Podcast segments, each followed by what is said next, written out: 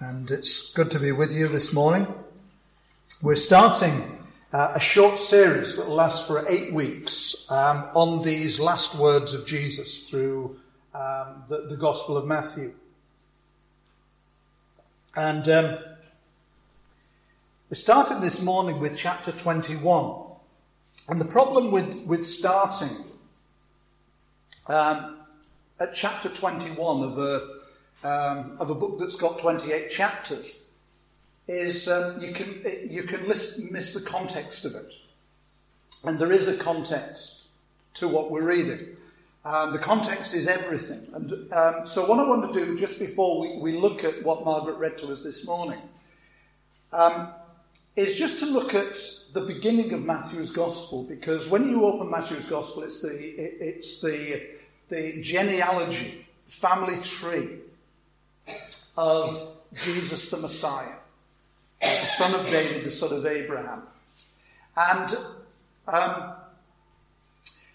as we start Matthew's Gospel, in Greek it begins like this: the genesis of Jesus the Messiah, the genesis of Jesus Christ.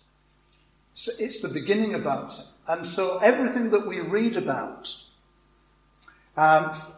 from chapter 1, verse 1, right to the end, is based upon Jesus, the son of David, Jesus, the son of Abraham. And it's important for us to grasp what's happening there, because at that time, the Jewish people had no king. For 600 years, they had been without a king.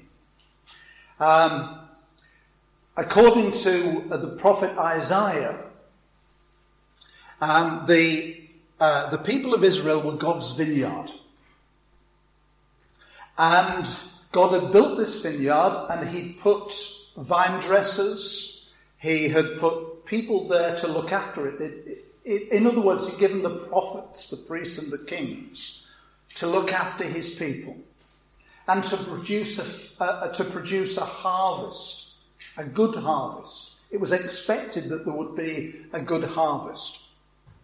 And yet there was the harvest was not forthcoming. And so what happened was that ultimately, in 586 BC, the people of Israel were taken away into exile. And Israel's last king, Jehoiakim, was taken away into captivity. And before he was taken into captivity, King Nebuchadnezzar had his eyes put out. Well, first of all, what he did was he killed Jehoiakim's sons in front of his eyes. So the last thing he saw was his sons being killed. And then his eyes were taken out. And so there had been... what were the people of Israel to do? They had no king. What we find is that God made promises through the prophets that David would always have a man to sit on his throne. But there was no man sitting on his throne. Had the purposes of God come to an end? No, they hadn't, because while they were in captivity, in the book of Daniel, Daniel is brought to the presence of King Nebuchadnezzar, because Nebuchadnezzar has had a dream. I don't know whether you have these dreams. I have them all the time. That I have a dream and I wake up in the morning and I know I've had a dream, but it's gone. I don't remember it. And that was exactly how it was with Nebuchadnezzar. I kind of think if somebody told me what the dream was, I would remember it. That's the dream. And that's exactly how it is with King Nebuchadnezzar. And Daniel is given the ability by God not only to know what the dream was, but to be able to understand it, to be able to interpret it. And so King Nebuchadnezzar has had a dream of this colossal statue. It's made of four metals. The first metal is gold, and that's the head is made of gold.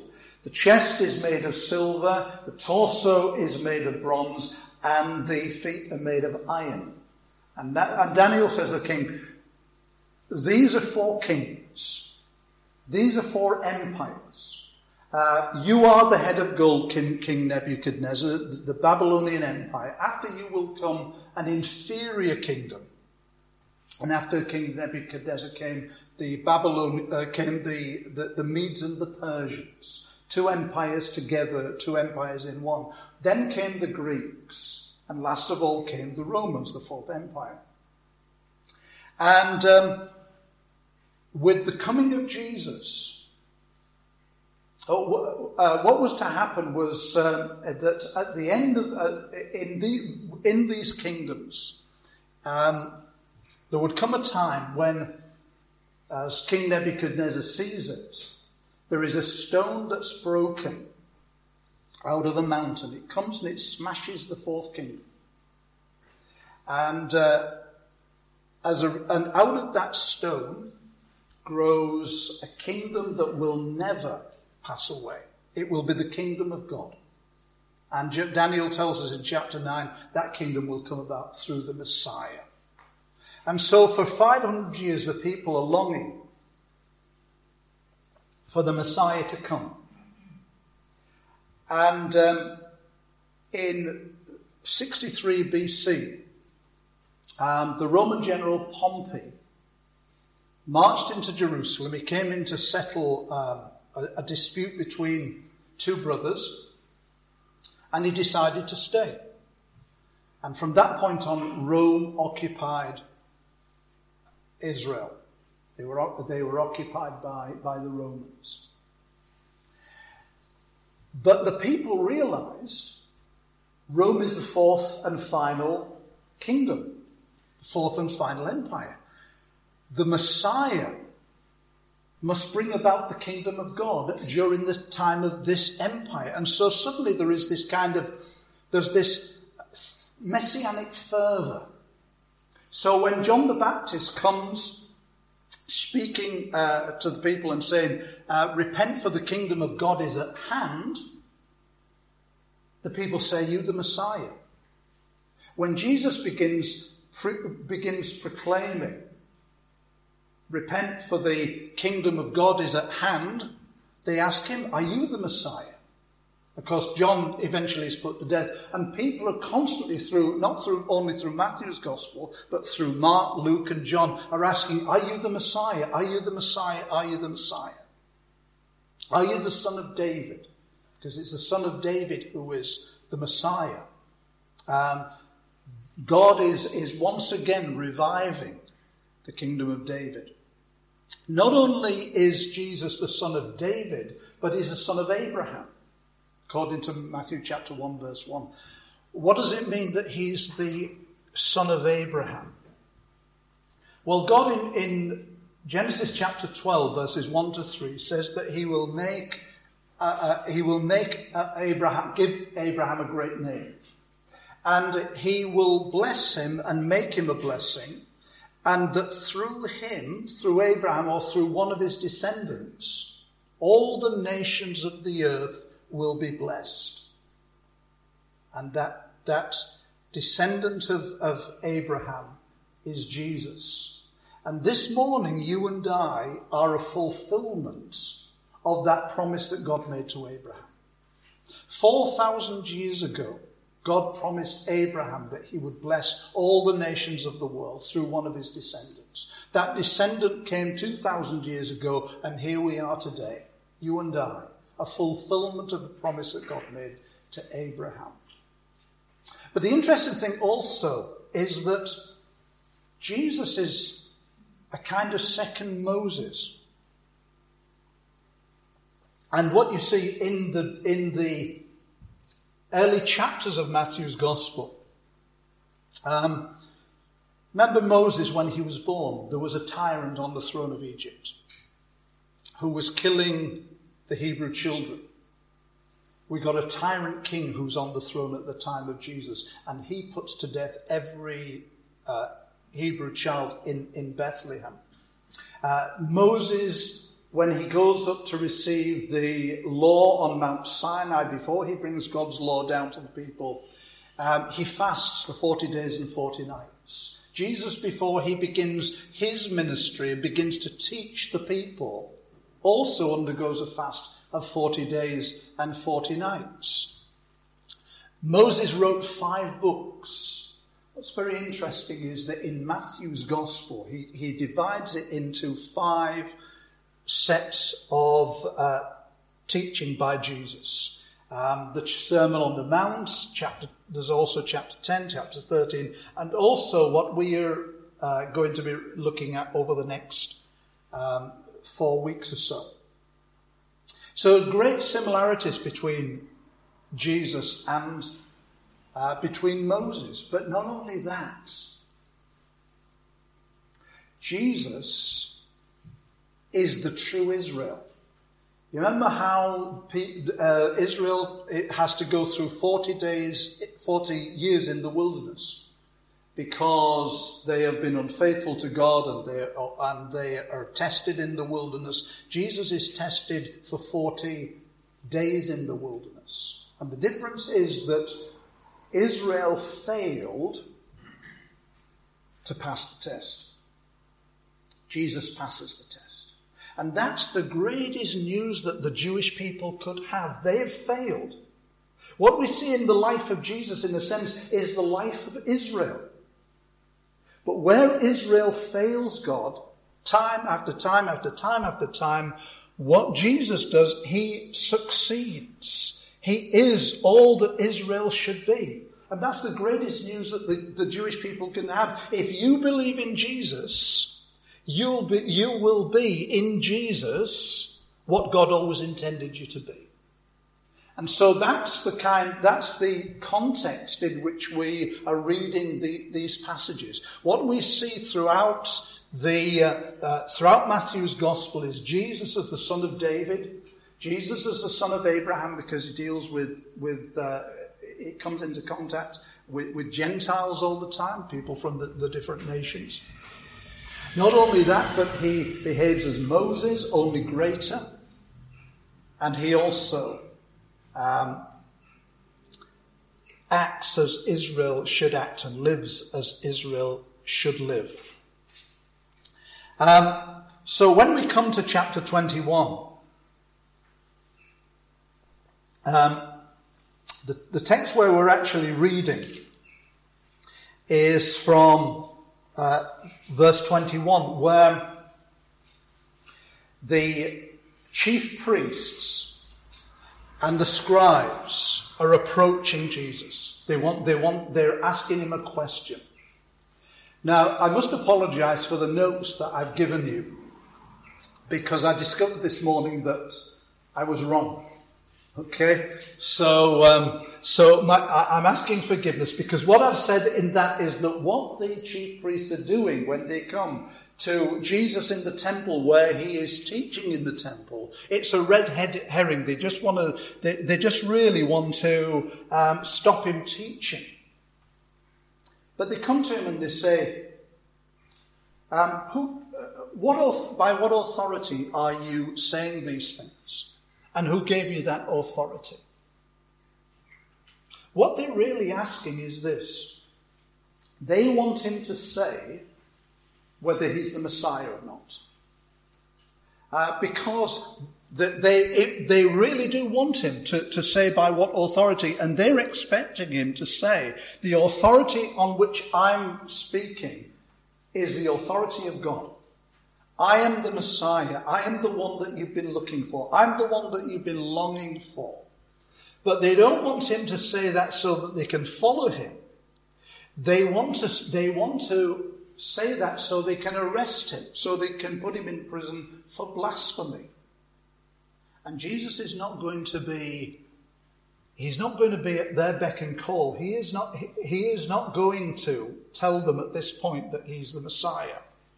Well, why do they ask that question? Simply because of this. For the last day or two, since he came into Jerusalem on Palm Sunday, he has been acting as though he is the Messiah.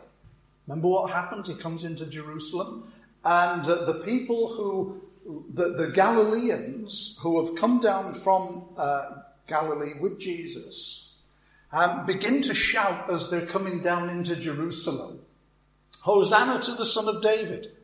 Blessed is he who comes in the name of the Lord." We make a mistake when we say, as so many people do, that what happened was that the people of Jerusalem welcomed Jesus on the Sunday and were crying for his crucifixion on the Friday. No, it was the people from Galilee who were coming, because the people of Jerusalem said, who is this? What's this fuss all about? And these Galileans say, this is Jesus, the prophet from Galilee. This is one of our boys. He's a northerner. Okay? He's not a southerner. He's a northerner. Some years ago, I don't know whether you heard of it, I think it was about 10 years ago, on the run-up to Easter, BBC 4, or Radio 4, did a series on the last days of Jesus. And what was very interesting is when Jesus and his disciples were speaking, they all speak with northern accents. And when the scribes and the Pharisees and the leaders of the people speak, well, they're southerners, you see, so they'll speak with southern accents. Sorry about that, but Jesus was a northerner. I just like to rub that in sometimes, you know. So what happens is that Jesus comes into Jerusalem and he is welcomed as the Son of David. He is welcomed as the Messiah. And the scribes and the Pharisees are really upset about this. Stop these children, because they're in the courts of the temple and they're singing that. And they say, stop these people. And Jesus won't stop them. He says, if they didn't say these things, even the stones would cry out. But then what happens is he goes into the temple and he begins to cast out the money changers. Now, imagine some 30-something guy walking into St. Paul's Cathedral or Westminster Abbey. And, you know, there's all those, you know, there's money boxes that you can put in. And you know, there's the stalls where you can buy things. Imagine if somebody walked into Westminster Abbey, St. Paul's Cathedral, and just started throwing these out. I mean, can you imagine what would happen? Jesus is acting as though he owns the temple. And he does. Because remember what he says to them. He quotes to them from the book of Malachi. And he says to them, what he's doing is he is acting according to the prophecy in the book of Malachi. The Lord says, God says, the Lord whom you seek will suddenly come to his temple, and he will purify the sons of Levi. And it's happening. And Jesus says, my house. He doesn't say God says his house will be called a house of prayer. My house shall be called a house of prayer for all people. He is acting as though he owns the temple. He is acting as though he's the Messiah. He's behaving as though he's God. And so he is. And so they come to him and they say, while he's talking to the people, you know, the people should be listening to them. People shouldn't be listening to this young guy from Galilee, from Nazareth. They should be listening to the Sadducees. They should be listening to the Sadducees, the Pharisees. It's very interesting. You know what Sadducees and Pharisees means? You see, what had happened when the people returned from exile in Babylon, the scribe Ezra came along and he wanted to ensure that they would never be taken into exile again. So he began to teach the people how to keep God's law. So, for example, if you're a tailor and you want to keep the Sabbath, don't go around with your needles and pins sticking in your pocket. That's work, so don't do it. And what happened was that over the 5 centuries after, since Ezra, Ezra's disciples had become the ones who had the authority to teach the law of God. And they called themselves the Perushim. They called themselves the Perushim, the gracious ones, the godly ones. So they hold to that title so that, you know, you people should be listening, not to this man, but you should be listening to, we're the gracious ones. And the Sadducees, they're the righteous ones, the Sadducees. They are the righteous ones. How dare this man listen to these people? How dare this man teach the people? So what they want to do is they want to put a stop to it. So they come and ask him this question, first of all, by whose authority are you saying this? And Jesus simply says to them, if you answer my question, I'll answer yours. John the Baptist, what about his baptism? Was it from men or was it from God? They know that if they say his authority came from God, he will say, why didn't you listen to him? So you don't want to fall into that trap. But if they say, it was from men, what's going to happen is all the people are going to riot because they believe that John was a prophet. So they go like this, they go, just a second. They have a little talk together and they recognize, you know, whatever they say, they're going to be in trouble. So they come back. And these are the religious people. These are the experts in the law. And they say, you know, here's the equivalent of the Archbishop of Canterbury and the Pope coming together. And they come and they say, well, we've had a little tete-a-tete. And the upshot of it all is, we don't know. You don't know. You're the leaders of the people. You're the experts. You know, I'm just a guy from Galilee. You're the experts. But just in case they're going to walk off, he says, well, I haven't finished with you yet. And he tells them these two stories. There's there's a man, he's got two sons. He owns a vineyard. And he says to one of them, go and work in the vineyard today. And he says, oh, Dad, I can't be bothered to go and work in the vineyard today. I'm not going. He goes to the other son. He says, go and work in the vineyard today. The son says, I will, right away. I'm there already. And he doesn't go. But the other one thinks about it and he thinks, I shouldn't have spoken to Dad like that. I will go and work in the vineyard. And Jesus says to them, and this is a very simple question. You know, there's no possible way these people can avoid the answer to it. And they say, well, you know, the first one. And Jesus then lowers the boom. And he says, effectively, you are the son who said, I will go and didn't go. And these people that I'm speaking to, this crowd that you despise, this people that you look down on from a great height, this people that you told off yesterday because they were singing my praises, they are the ones who said, no, I won't. They are the ones that you regard as the scum of society. Those that you look down on, the prostitutes and the tax collectors. They are the ones you are in the kingdom, and you're not. You're out of the kingdom. Why didn't you repent at the call of John?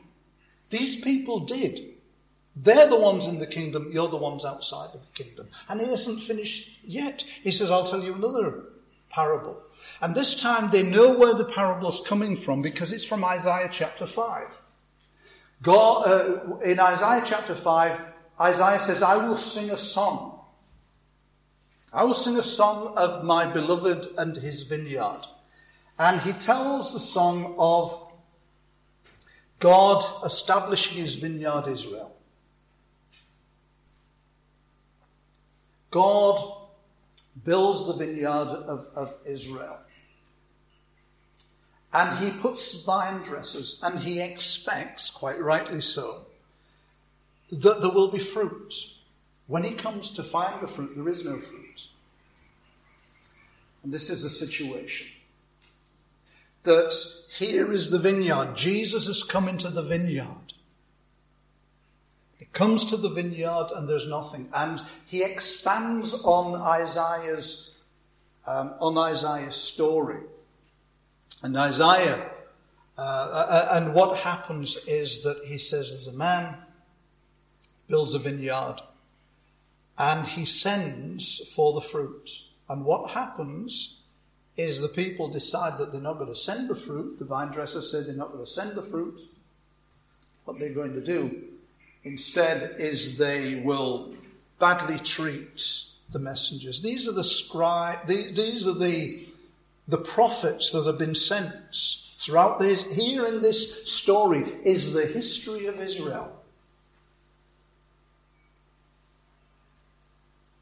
They mistreat the prophets, as we're told many times in the Old Testament scriptures. They mistreat the prophets.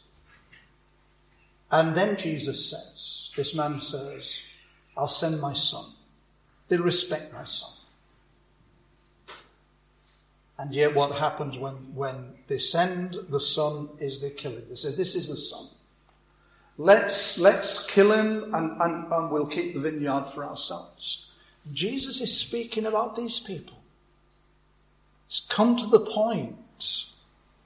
It's the fulfillment of all the history of Israel here. He will send the son and they will kill him. And then he says to them, to reinforce things, have you never read Psalm 118? The stone that the builders rejected has become the chief cornerstone. There is something very interesting about the Hebrew text of Psalm 118, because the word that's used for stone is eben. It's also the word for son. You can read it like this. The stone that the builders rejected has become the chief stone. Or you can read it like this. The son that the builders rejected has become the chief cornerstone. Have you never read that? Heard that? Of course they had. It's a rhetorical question. Of course they'd read Psalm 118. They heard the children singing it in the temple the day before. They heard the people singing it the day before in the streets of Jerusalem. And they themselves are going to sing it the following Friday night because it's Passover. And you know, right at this climax of Passover, they sing, the stone that the builders rejected, the son that the builders rejected has become the chief cornerstone. Imagine if you're a member of the Sanhedrin. And you've had Jesus put to death. And you've watched him being nailed to a cross that afternoon, late that afternoon. And then you go and you wash yourself and you put on your best clothing because you're keeping the Passover. And then you sing. The stone that the builders rejected, the son that the builders rejected has become the chief cornerstone. And this is marvelous in our eyes. Can you imagine singing that? I wonder if any of them thought, we've just done that. We just killed the son. We just rejected the stone. And they know that Jesus is talking about them. It says so. Never make the mistake of thinking that when Jesus says that the kingdom will be taken from you and given to another people who will bring the fruits of it. that Jesus is speaking about the entire Jewish people. He's not speaking about the crowds who are listening to him. He's speaking about the scribes and the Pharisees, because it says they knew he was speaking about them, and they decided that they were going to arrest him. They were not going to put up with that. They were not going to be humiliated in front of this crowd of thousands of people by this young guy from Galilee. They're going to put an end to Jesus. They've decided on it because he's condemned them. God, the Jewish people were not rejected by Jesus. But when it says the kingdom will be taken from you, he's talking about the authority for the kingdom. These people that said they saw it as their kingdom, not just God's kingdom, but their kingdom is going to be taken from you. And Jesus has already said that his disciples will stand judging the 12 tribes of Israel. They're the ones that he's going to give the kingdom to. But how do we apply it to ourselves? Well, I think we apply it like this. And it's a very serious point that's here. There are two kinds of people in this world. There are builders and there are believers. And the builders are those who pay lip service to God. They say, yes, yes, yes, yes, I will do your will. I'll do what you want me to do. And then they don't do it. And there's the believers who, though they may have said no to the Lord Jesus Christ, come to the point where they say, Lord Jesus, I'm sorry. Forgive me. Remember me in your kingdom. The builders are those who, they're not really going to go God's way. They're going to go their own way. And every person in the world, I don't care whether they are professing Christians, or whether they're Muslims, or whether they're Hindus, or whether they're Buddhists, or whether they're atheists. They're all builders, you see, because they say things like this. Well, I think that I'll be all right. You know, atheists will even say, well, if there is a God, I'm sure that he'll welcome me into his kingdom, because, you know, I am a good person. I am a good person. I used to say that when I was an atheist. Well, no, I'm a lot better than some Christians. I'm a lot better than some religious people. And if there is a God, I'm sure that I'll get on better than they do. I was a builder. I had nothing to build with, but I was a builder.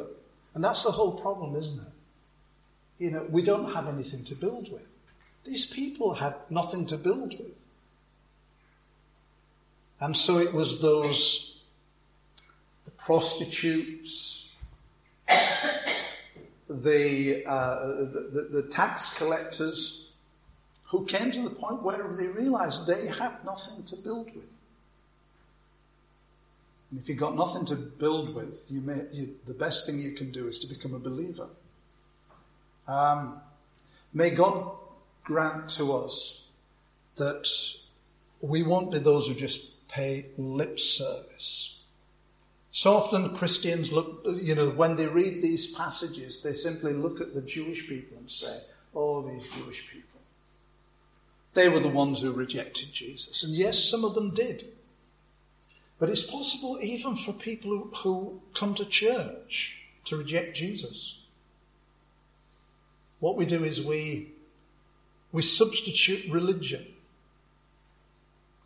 We substitute church, we substitute singing, we substitute all sorts of different things. May God grant that we might be truly believers who do the will of God, who do what he wants us to, and not simply play at church on Sunday, because it's all possible to do that, isn't it? May God grant that we might truly be those who believe Jesus, hear his word, and do it. Because you see it in the Sermon on the Mount, don't you? Not all who say to me, Lord, Lord, will enter the kingdom of heaven. I remember, it says, there will be many in those days who say to me, Lord, Lord, we prophesied in your name. We cast out demons in your name. We did many mighty works in your name. And he'll say to them, I never knew you. I remember one of the most scariest experiences of my life. I'm going to finish in a second. One of the most scary experiences of my life, I was asked to take a friend of mine to a healing mission. And the whole thing was like bedlam. And I was talking to one of the people who was involved in it afterwards and saying, look, the way you were doing this is not biblical. Can you show me anything in the Bible that tells you that you should be behaving in that way? And this man said, you're on safe ground, aren't you? And I said, yes, I am. And this man said to me, well, when I stand before God on the day of judgment, and he asked me to give an account of himself, I will say, Lord, I prophesied in your name, I cast out evil spirits in your name, and I did many wonderful works in your name. And when he said that, the hair on the back of my neck stood up. I don't think I'd ever been so scared in my whole life. And I looked at this man, and I just found myself walking backwards. There was nothing I could say to him. We must always be careful that our only hope is Jesus. Jesus alone. Jesus first. Jesus last. Jesus everything else between. That we might truly be his believers and not builders.